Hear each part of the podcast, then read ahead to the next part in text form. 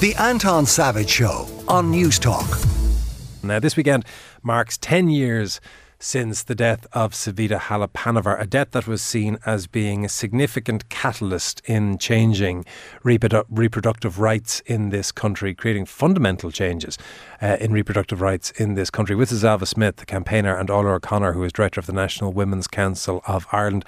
Ailbhe, in respect of those changes, in your view, has enough happened?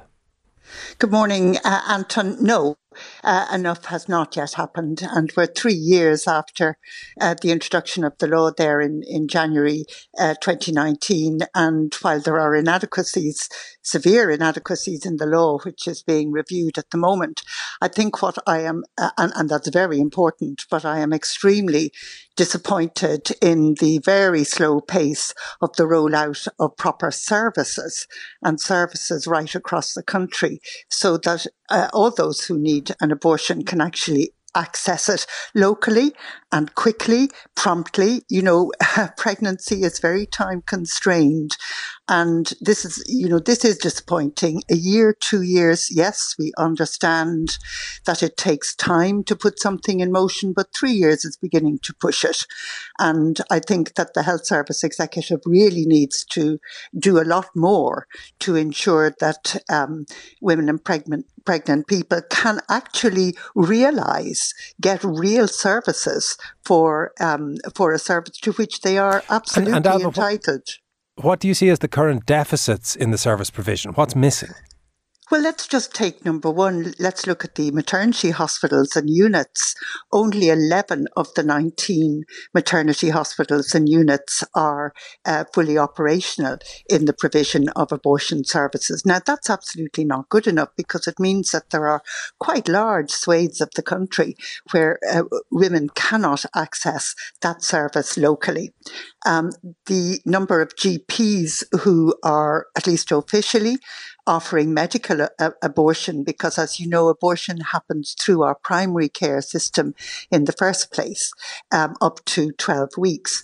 But in many parts of the country, there there aren't GPs or there aren't enough GPs who are offering the service. And I was checking with um, with somebody in, in, in the field the other day who tells me that it's about one in eight GPs now who um, are willing to provide that service. I mean, this is kind of incomprehensible to me because this is an entirely legal uh, procedure.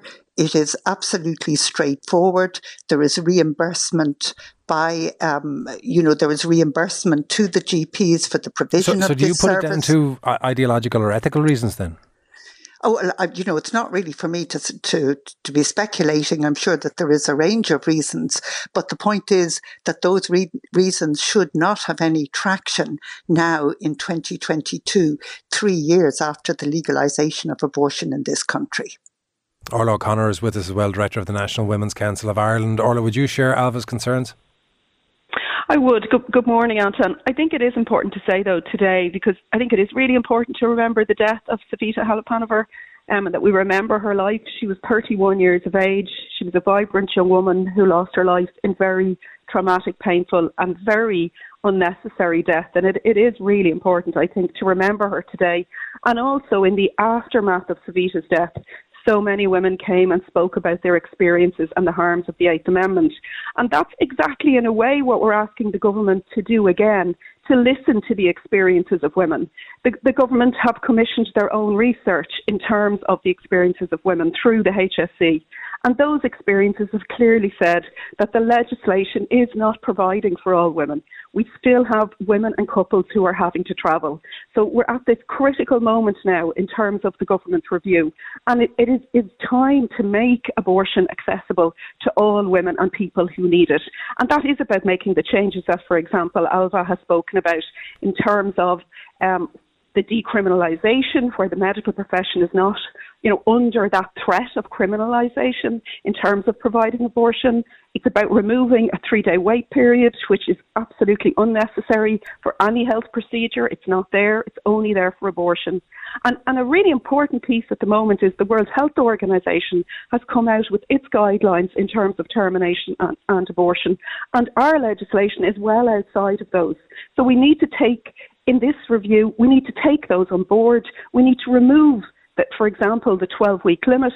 And we need to make abortion, um, you know, it is a healthcare procedure and it needs to be a decision between a woman and her doctor. And Orla, do you think that particularly those two things that you raised, the 12 week period and the three day wait requirement, would you worry that in removing them, it might cause people who are in support of the repeal of the Eighth Amendment to say this is a step too far and you begin to get opposition to the provision of abortion services that previously wasn't there? Well, no. The National Women's Council, we commissioned research early on in the year, in February, and the public opinion, over 70% say they do not want women to have to continue to travel. So if, if we want everyone to be able to access an abortion who needs it, then we do need to move those things because the government's research is, t- is saying that there are barriers. And because of the criminalisation, it's also acting as, as uh, um, for medical professions to really, I suppose, interpret the legislation much more rigidly. But the fact, and, and, and that's why I mentioned the WHO, there is no other med- medical um, procedure that, that's carried out under these conditions. You know, where you say to someone when you've decided that, that, that this is what's right for you, no, go away for three days because we're not sure if you've really made up your mind. I mean, it's quite insulting to women, really, to be saying that. Um, and similarly, in relation to the 12 weeks, it is about saying that this is a decision between a woman and her doctor, and they're the two who are best placed to make that decision. And I firmly believe that that's where public opinion is at.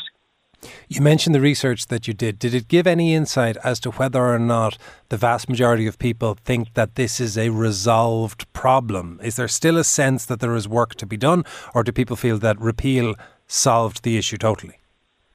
No, I, I think there was two things from, from our research. One, one was that the general public actually didn't un, didn't realise that women were still continuing to travel. There was a general thinking that oh, but you can get abortion in Ireland now. Um, and so they didn't realise that because of the conditions of the legislation, that that is not happening for some people. So I think that's an important piece. Um, you know, it's, it's important, I think, for the government to know that. But also, as well, no, it's absolutely unfinished business because that you know, these are the things that have to change in this review in order to bring us in line, for example, with the WHO, but, but more importantly, to meet the experiences of, women and to listen to women. And that's why I think it is really, it, you know, it's important in some ways, very important in terms of that we're marching today about Savita's death. We're marching to remind the government how important it is to listen to the experiences of women. And this is their time now to take action on that. You mentioned the march. Give us the details, if you would, Orla. So, so there's a march in, in Dublin, and I, I know there are some marches in, in other places around the country, but I don't have information on that because I've just seen some of them on social media. So, one o'clock in Dublin at the Garden of Remembrance, um, and there will be speakers there, and, the, and we will go to City Hall as well, for, where there will be speakers. So, and hopefully the rain will have stopped by then. This, of course, not the, the first um, march there has been to commemorate the anniversary of Savita Halappanavar's death. There have been many in the intervening 10 years since uh, she died. Ailbhe Smyth, are you optimistic that this one and its predecessors will have the effect that you and Orla are looking for and that you will see the legislative changes that you seek?